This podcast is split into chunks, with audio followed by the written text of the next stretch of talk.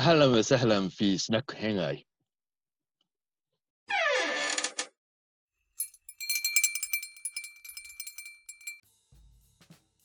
はい。では皆さん、こんばんは。はい、こんばんは。じゃあ、いよいよ関ヶ原ダイジェストの第3部ですね。はい、あの、これ、動画で見てる方は、皆さんツッコミを入れてください。 わかんないじゃん。何が起きたの？って先週見てる人がどのぐらいいるかわからん存じ上げないですから。わ、うん、わかんないけど、見てる人はぜひツッコミのコメントをください。何が起きたって。うん、サテライト授業、そう、うん、そう。そう。はい。珍しく。うん。はい初めてかもしれない。メガネで。メガネ出演。しメガネ、メガネ出演も初めてだけど、うん白シャツも初めてでしょ。そうですね。基本的に、はいちょっとまあ、はいもう面白いかなと思って、はい、このまま出演させてもらってます。そう、有料のボタンがつきそうななんか気ここにね、ここここから、ここから有料って、そうそうそう。課金してくださいみたいな。そう一一部の方には多分受けると思います。うん、はい。はい。はい で、何の話だっけ？あ、そうそうそう。えっと、北の、北の関ヶ原が、まあ、始ま、はい始まりそうはいだった。ところで、なんと、石田三成がいいタイミングでというか、まあ、絶妙なタイミングで挙兵をしたことによって、はい。はい。まあ、家康が、えっ、と、会津若松うん。の方を、のまあ、手前まで手前まで、そうそう手前まで行ったんかうん。そうそう。うん。から、まあ、一気に戻ってきたよっていうところ。はい。はい。で、いよいよ始まります。関ヶ原。はい。うん。そうです。私、はい家康は間に合うのか。みたいな話ですね。はいなんかそ、その服装のそのメガネで言うと、ちょっとしたあれだよね、ドキュメンタリー感がある。後ろ後ろのあの YouTube の後ろはこうはい。あれですかねこれから戦いに出るみたいな背景になってます、はい。うんそうですね。あの、タイムワープしてこの時代に来た人みたいになってたんですね。じゃあ行きましょう第3部はい。はい。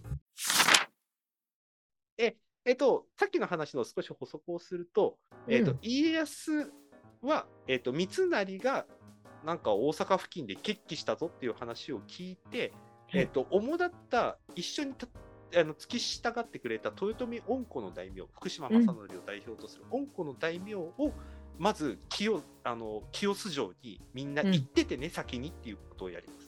よく言われてるのが、この間東海道の主だった城は全部家康さんに差し上げますんで好きに使ってくださいみたいなことをみんなが言って、うん。なんていうかな補給路がすごく便利になったなんてエピソードがありますけれど。も、うん。それなんか聞いたことあるな、はい、ちなみによく言われてるのがこれで真っ先に手を挙げたのが山之内勝豊ああはいはいはいはいはい、うん。はい真っ先に自分の掛川城を家康に差し上げますみたいなことを言ったおかげで、えー、と後に土佐の大名になったなんて言われて、まあ最近の研究だとちょっと怪しいねって言われているんだけれども、うんうんうんうんうんみたいなことをやって一致団結状態になって、えー、と清洲城までみんな先に戻ります。はいはいはい。うん。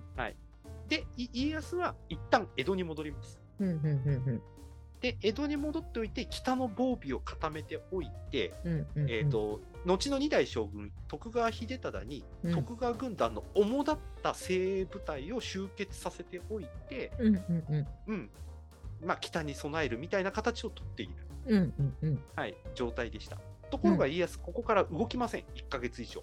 おおそう1ヶ月も動かないんだ、うん、そう動かなかった。うんうんうん。よく言われてるのがこれでいろんなところに書状を書いてたとかっていうふうに言われてるんだけれども、はいはいはい。うん、まあそれよりもずっと気になってたことがどうもあったらしくてはいはいはい。それについて、えっと村越っていううん。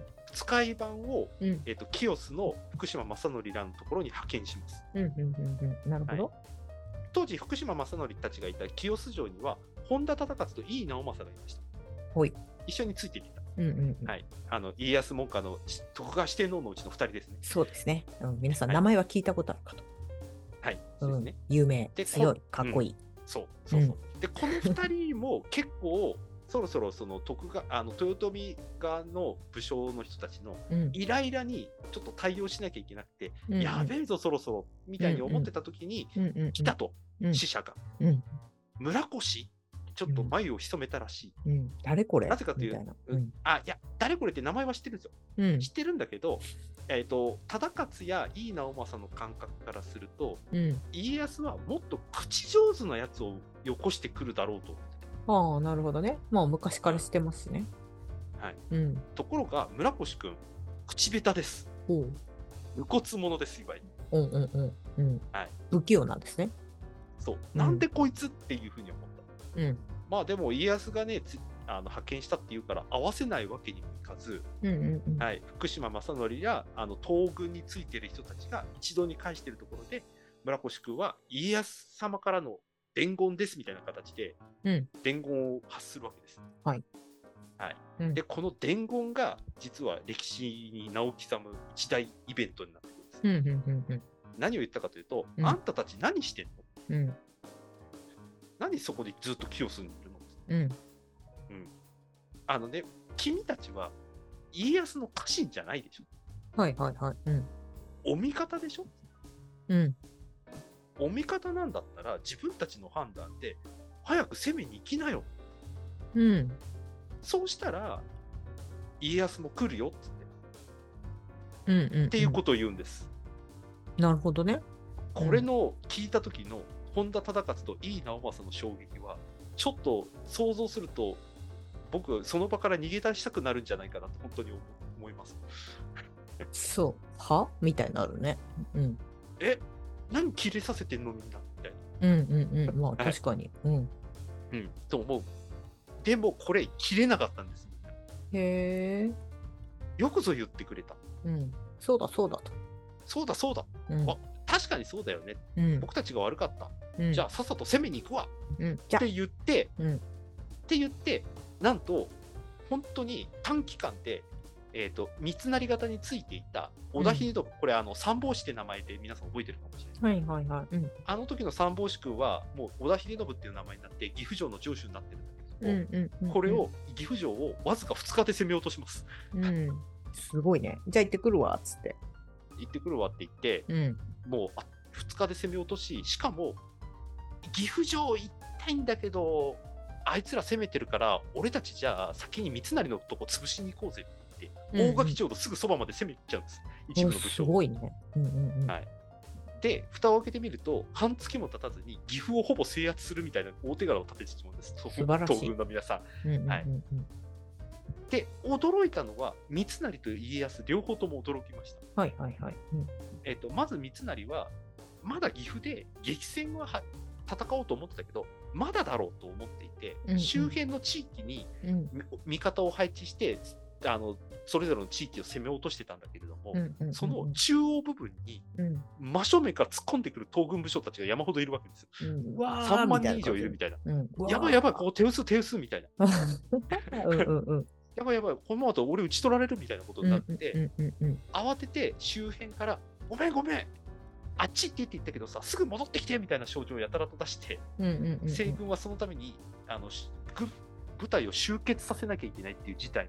はいはいはい、なるほどね。はいうんで、もう一つびっくりしたのは家康で、ここで家康行かないと、本当に、あいつらだけで終わる合戦に終わってしまそうね、その後行ったら、示しもつかないしね。そうなんです。うん。で、実はこのこの話、朝鮮出兵の時の真逆のパターンだって分かります？うん。うんうんうんうんうん。はい。あの第一部でお話ししましたけれども、うん朝鮮出兵の時には、現場の人たちの対応と官僚側の対応がうん真逆になっていることで、揉め事が起きたっていう話しましたかと思うんですけれども、うんうんうんううんん。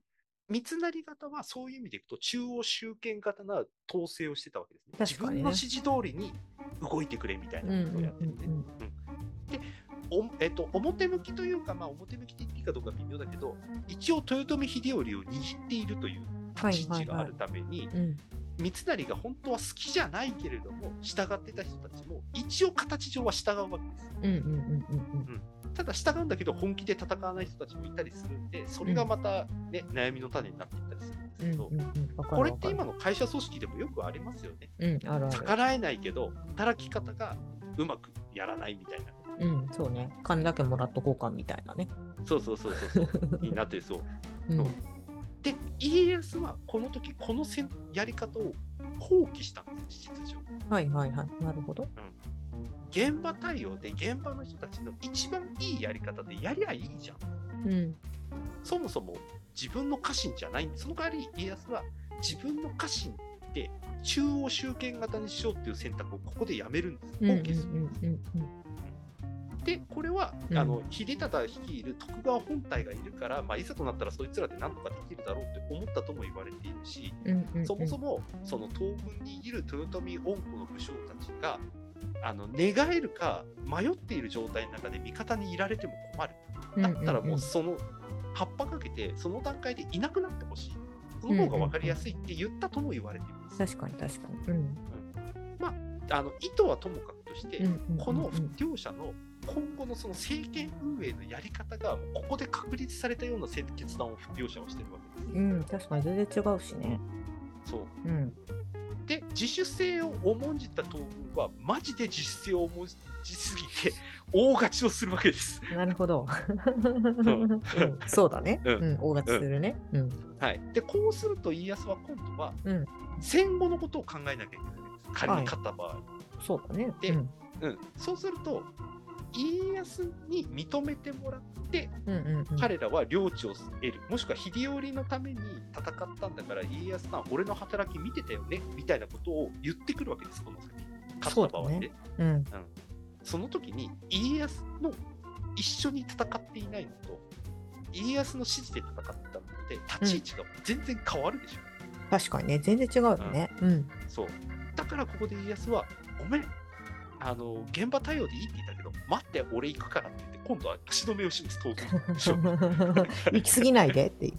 うん、ごめんごめん、もうごめんごめん、もう俺すぐ行くからすぐ行くからみたいな感じに、うん。ちょ、ちょ、ちょっと待ってすぐ行きます。うん、本当にすぐ来ます。はい10日とか15日ぐらいで、あっという間に来ます。ふ普通だったらどのぐらいなの？3万人率いてるんで、あ、そっか。1ヶ月かかってもおかしくないんですよ。そっか。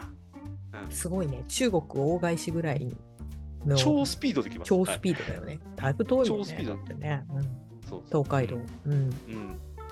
この場合の家康の誤算は、うん。あのもう一つの中山道を行くはって合流するはずだった秀忠が結局来なかった。うんうんうんうんうん。これはね、真田にね、こう攻める目的を持って秀忠軍は行ったんだけれども、結局間に合わなかった、そこでね、制圧できなかったことが原因なんですけど、はいはいはい。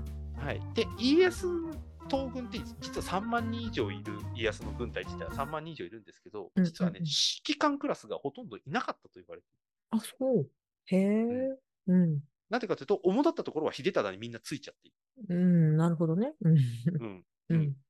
でしかも、家康のその3万人の中に本来つくべき司令官が、さっき言った、あの城預かっていいですよって言った城たくさんあるって言ったでしょ、掛はい川城。あそこに配置しちゃったの。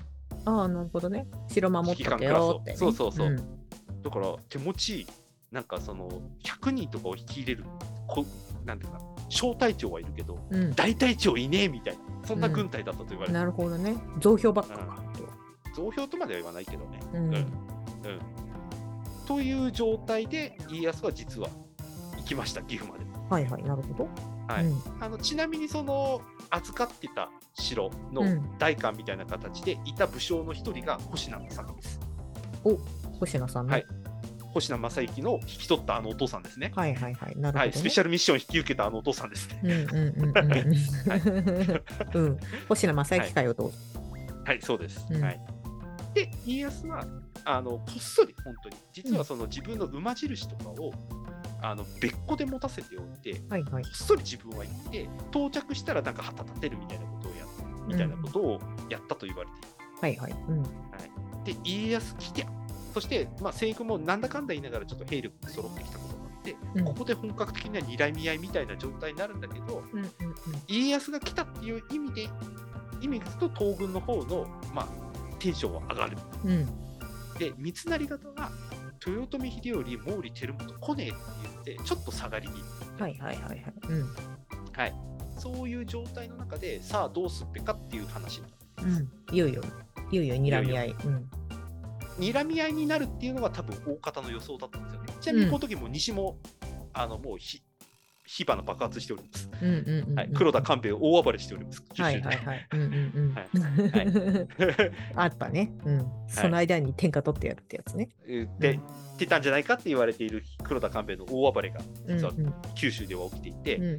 あの東ではあの上杉にガチで攻められることになった最上がやばいことになってみんな助けてっていう風にいろんなところに最上は助けを呼んで伊達政宗どうしようかな助けようかなどうしようかなみたいな状態にいるのが実はこの時の状態。うん、あちこちであちこちでバチバチしてますね。そうそうという、はい、うんでここで、えー、と東軍どうしたかといううんと、最初に言われてたのが実は三成をがこもっている大垣城を水攻めにしようっていうせ、話が出てくるんです。はいはいはい。なるほど。はいへえ、そうなんだ。うん。うんで水攻めにしようっていうか案が出たんだけここでキーポイントとなるのが実は小早川秀明、はい。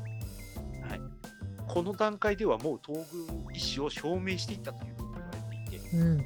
はい、で松山というところに陣を構えていたで、うんこの位置っていうのは実は三成方からすると背後を突かれている位置だったと言われていてそうだね。うん。はい、ということで三成は小早川秀明を警戒した部分もありうん。沢山を攻めるんじゃないかっていう自分の居城をねって言われる話もあって、こっそり大垣城を出て今の関ヶ原あたりに陣を敷いたというふうには最近では言われているうんうんうんうんうんうん。だから家康云々関連よりも小早川あいつもう寝返ることが確定っぽいからうんあいつ潰しとこうぜっていう目的の方が強かったんじゃないかっていう話です。へえ、そうなんだ。うん。うん、でこういう動きを見た家康もよし出陣するぞって言って出てきてうんうんうんうんうん。来た来た。で関ヶ原についてでここで戦いが起こったなんていうふうによく言われているのが最近の言われていること。ねえ、そうなんだね。小早川さん、もうちょっと違う感じのイメージだったね。うんあいつが裏切るとは？みたいな。うんうん。ななんだけれども、これも、えっ、と、前のシリーズの時の小早川秀明の時にもちょっと話しましたが、うん。もともとその朝鮮出兵の時にうん。大暴れした、うんなんかめちゃめちゃ造兵の首を取ったことが、うん。まあ現地では評価されたんだけども、うん秀吉にとってはイノシシ武者の扱みたいな所業だなみたいなって全く褒められることなく。しかも問題を問われて、当時の領地没収みたいな話になってたんですよ。うんうんうんうん。これが秀吉が死んだことで家康がなかったことにしてくれて、はいはいはい。なるほどね。はい、これこれによってもう家康につくみたいなラインがほぼ作られていたというふうに言われています。なるほど。若かったんだよね、小早川さんね。そうそうそうそうう。ん。うん。でここに黒田長政東堂高虎といったうん東軍諸国からの一応接触もあって、うんうんうんうんうん。で小早川秀明は、まあ、一応西軍っぽく戦ってはいたんだけれども、うん。もう早い段階でもう東軍の意思はもううん。ほぼほぼ表明してたんだろうと、少なくても西軍ももう東あの西軍についてくれるものだとあまり思っていなかったっていうのが最近研究では出てきている。そうなんだ。うんちょっと印象が違うね。司馬遼太郎の関ヶ原のと。ああそうですね。うんうんうんで関ヶ原自体はうんうん実はその合戦としては非常にシンプルで、はいはい。戦い始まりました。うん。うん、で毛利動きませんでした。うんいたんだけどっていうう。ん。うんで小早川秀明寝返って突撃しました、大谷義継の。はい。だけどそれを予期していた大谷義継は弾き返しました。おお。うん。はい、弾き返してよしこれでいけるぞってなったら今度は大谷義継の横にいたうん。近江のちっちゃい大名3つ4つぐらいのところが寝返りました、東軍に、うん。これによって大谷義継は窮地に陥ってここで死んでしまう。うん。うん、で小早川秀明がこれによって完全に参戦したことで西軍は一気に崩れてしまって関ヶ原は半日弱で終わっちゃいましたっていう、うん。合戦とすれば本当にそういう戦いになっていてうん。崩れ落ちたって感じだよね、合戦っていうよりも。ああそうねもう体制は大体決まっちゃってたから、うん。なのでこれちゃんとした記録としては残ってないんですけど、うんどうも関ヶ原の戦い昼飯食って休憩してた部隊も結構あったらしい出たお弁当の回ね。ああのその人はまた全然別の人たちで ああ、そうなんだ。うん。でもうん休憩してるうちに終わっちゃった？あというより、休憩するぐらい余裕あるね、この合戦っていう人たちがいたし、飯うめえなみたいになってる人たそうちがいたかな。あのそう。飯うまはなんかうん、なんかこれ本当かどうかわかんないけど、エピソードによると、うんうん。その川中島の戦い、はいはいはいはいはい。2、30年前から俺合戦に出てるんだけど、この合戦楽だわーっていう人たちがいたらしい。なる余裕だわみたいな。飯食えるわだみたいな。わーみたいな、そうそうそうそうそうそう。今日ランチ休憩あんの？みたいなね。あ、なんか、いなんか今すごくバタバタしてて、うちのタイに、ま、あんまり出番ないから、とりあえず飯食おうかっつって、飯食ってたらしい 人たちがいたらしいね。うんうんうん。うん、だからそれぐらいその激戦だったっていうのは、割と後世のも持った記録だったんじゃないかっていうふうに最近では言われてまあそうだよね。天下分け目の戦いとか言われてんだから、そりゃもう激烈な、る。うんもう血が飛び散るみたいなイメージだよね。イメージね。うん。そう、イメージ、そう。うんで、ちなみにこれまとめられたのも、あの明治になってからです。関ヶ原そう考えると、やっぱり後から持ってる。だってその後300年ぐらい経ってるわけでしょ？そうそうそうそうそうそう。んそりゃあ森に盛られてる可能性あるよね。うん、実際に関ヶ原の記録っていうのは、えー、と大体関ヶ原の戦いが終わってから70年から100年後ぐらいに結構ねいろんな種類の書物が出てくるんですよ、うん分析したものとかが、うんうんあのねこの記録の歴史でもいつか話そうと思ってるんですけど、うん。うん。年月が経てば経つほどエピソード倍になるやっぱそりゃそうだよね。なんか知らんけどな。なんかそれでもなんかわかるわ。これはあれですよよ義経チンギス・ハン伝説と同じですよあ欠けたことを埋め合わすストーリーが、うん、そんなはずがなかったみたいな感じのね。そうそうそうそれがメインになっちゃうっていうね、うんそうそれがメインになっちゃってねあの創作であるはずの義経記がなぜか史実になるっていう。信じてたから、はいそれと私そうそうそうそう。っていうようなのと似たような現象が実は関ヶ原でも起きてたんじゃないかっていう指摘うんうん。という形で関ヶ原は実は半日弱で終わってしまう。はい。という。はい、で実は終わってしまったことで、うん。いろんなことが実は起きてきます。はい。終わりました。はい。うん。終わりました。実は終わってしまって、えーっていう人たちが何人もいます。うん。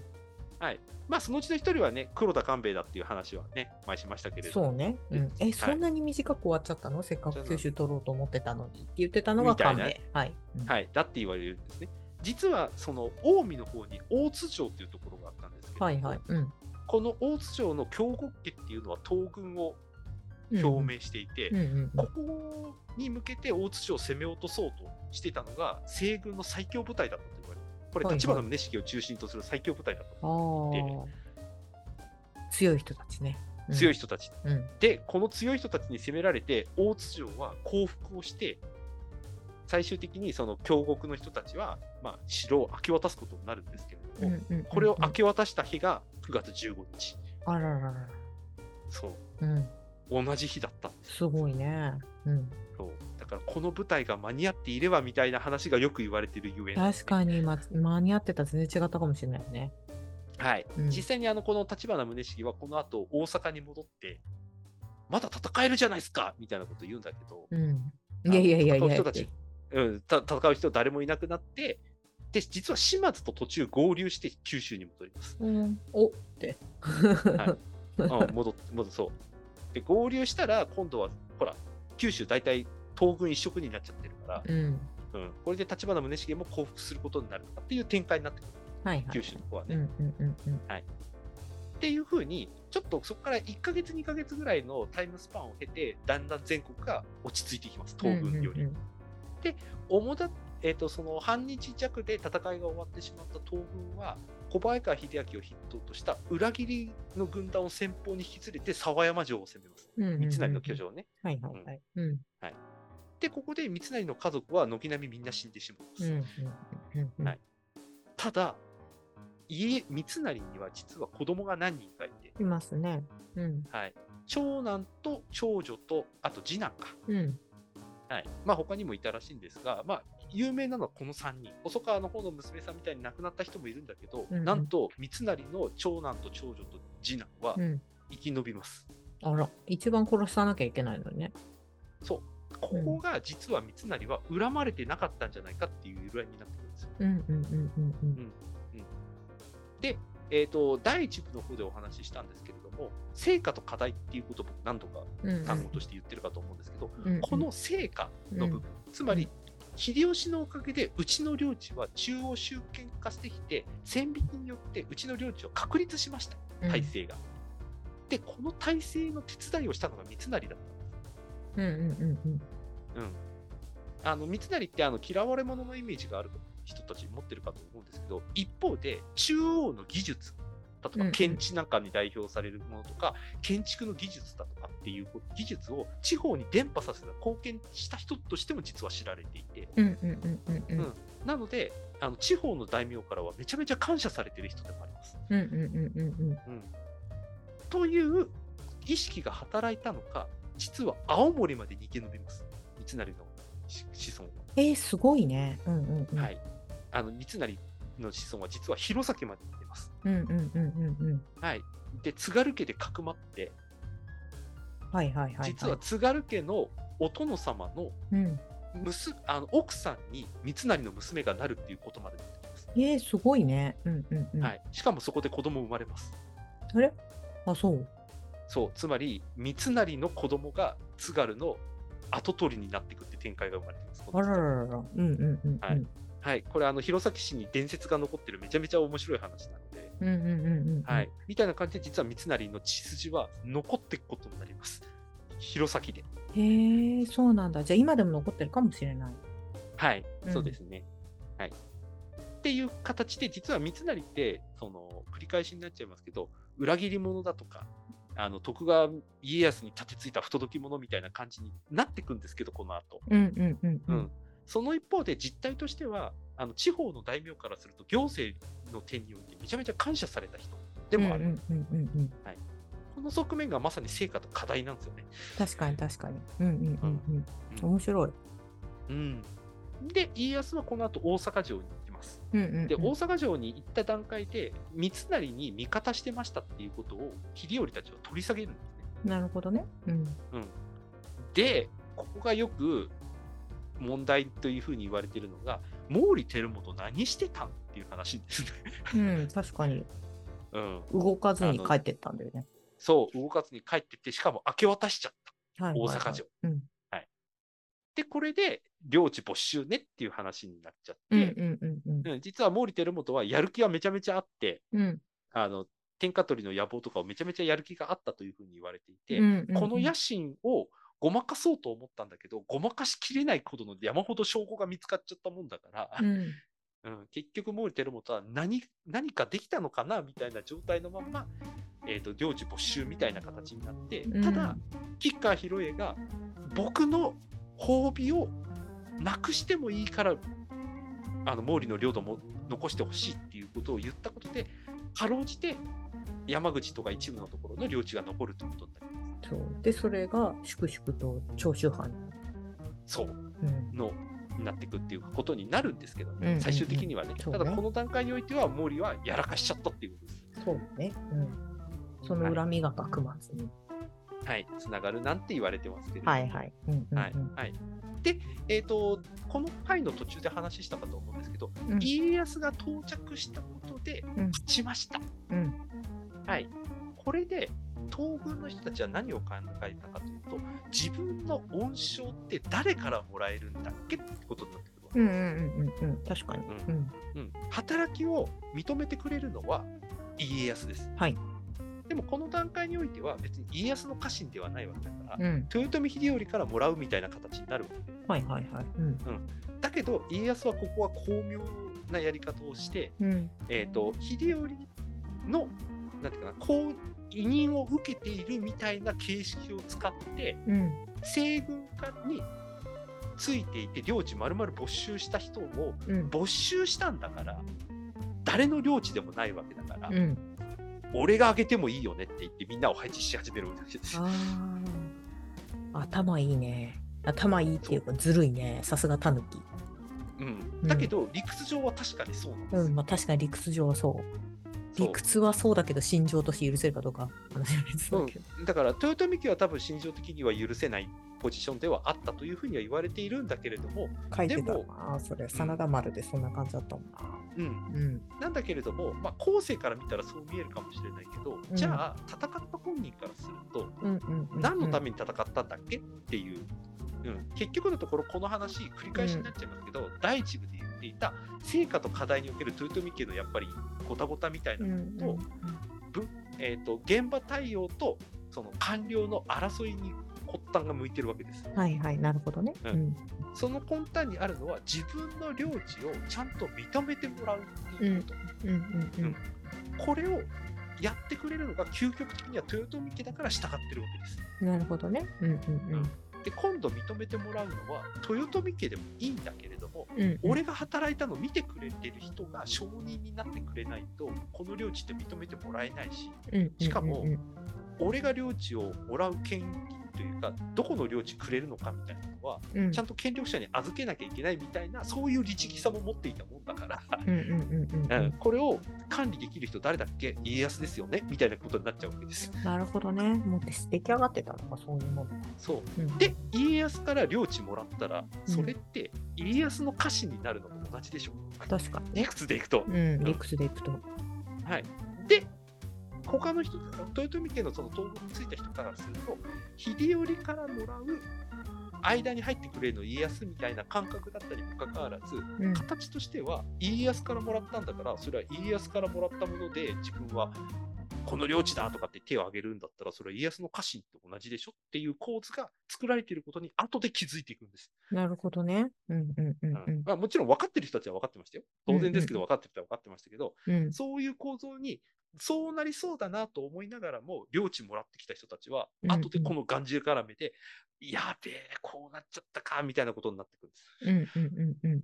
うん、という構図が出来上がってくる。でこの中で家康はひあの豊臣政権がやってたこの弱点を改善しようっていう試みで幕藩体制あの審判不代戸様みたいに明確な線引きをしていくっていう体制を作っていったり立ち位置を調整していったりね政治への関与の仕方も審判不代戸様っていう立ち位置とは違う形違う軸軸で設定するみたいなことをやっていってどこかのバランスが偏らないような構図を作っていくんです家なる康ほどね。うんんこれがだから家康あのひ信長秀吉の関係図これまでの土地作りから学んできてるんです家康は。うん、勉強しただけあるって感じだよね。さすが。はい、うん。そうですね。でさらにここにあの頼朝から連なる武士の価値観みたいなものの見直しみたいなのを図っていく。これは確か、あの江戸ね、幕末話した会のね、そう、コロス国会で話しましたけど、これの重ね合わせがうん。うん。あの安定した政権みたいなのの土台になっていくのが1600年に突入するっていうことです。うんうんうんうんうん。はい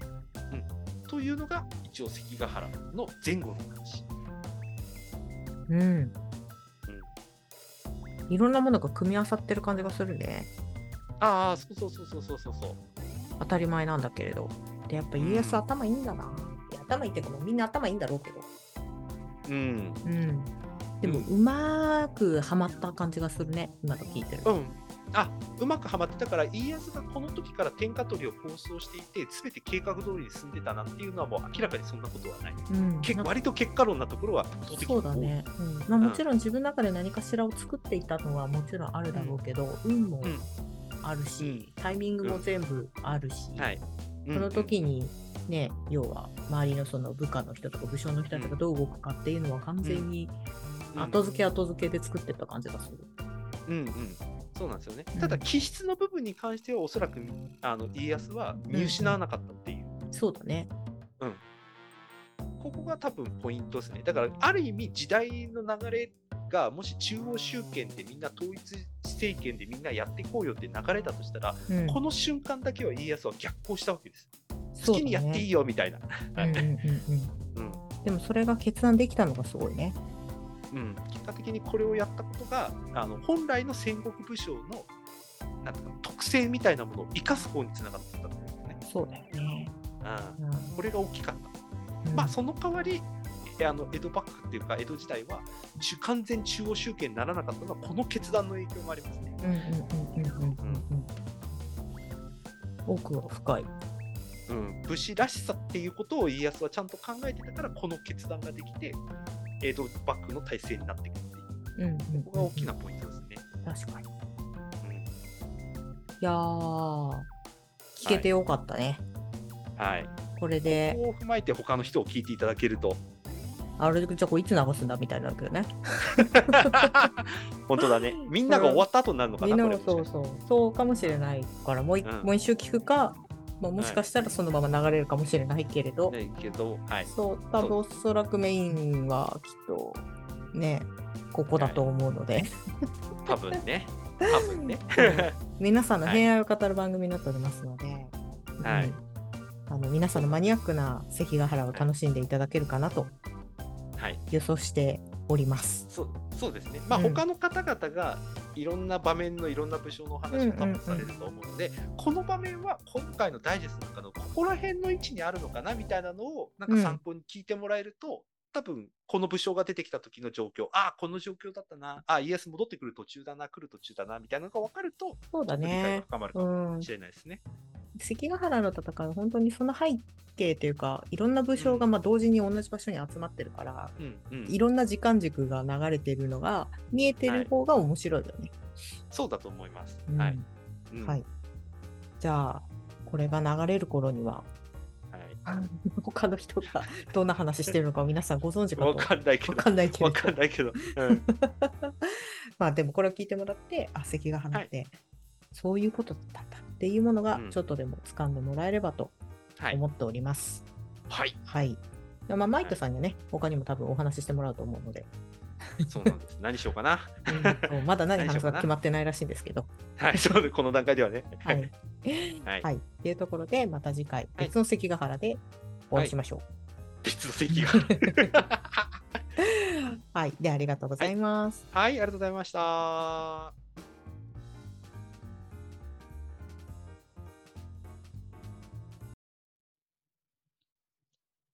ご来店ありがとうございました。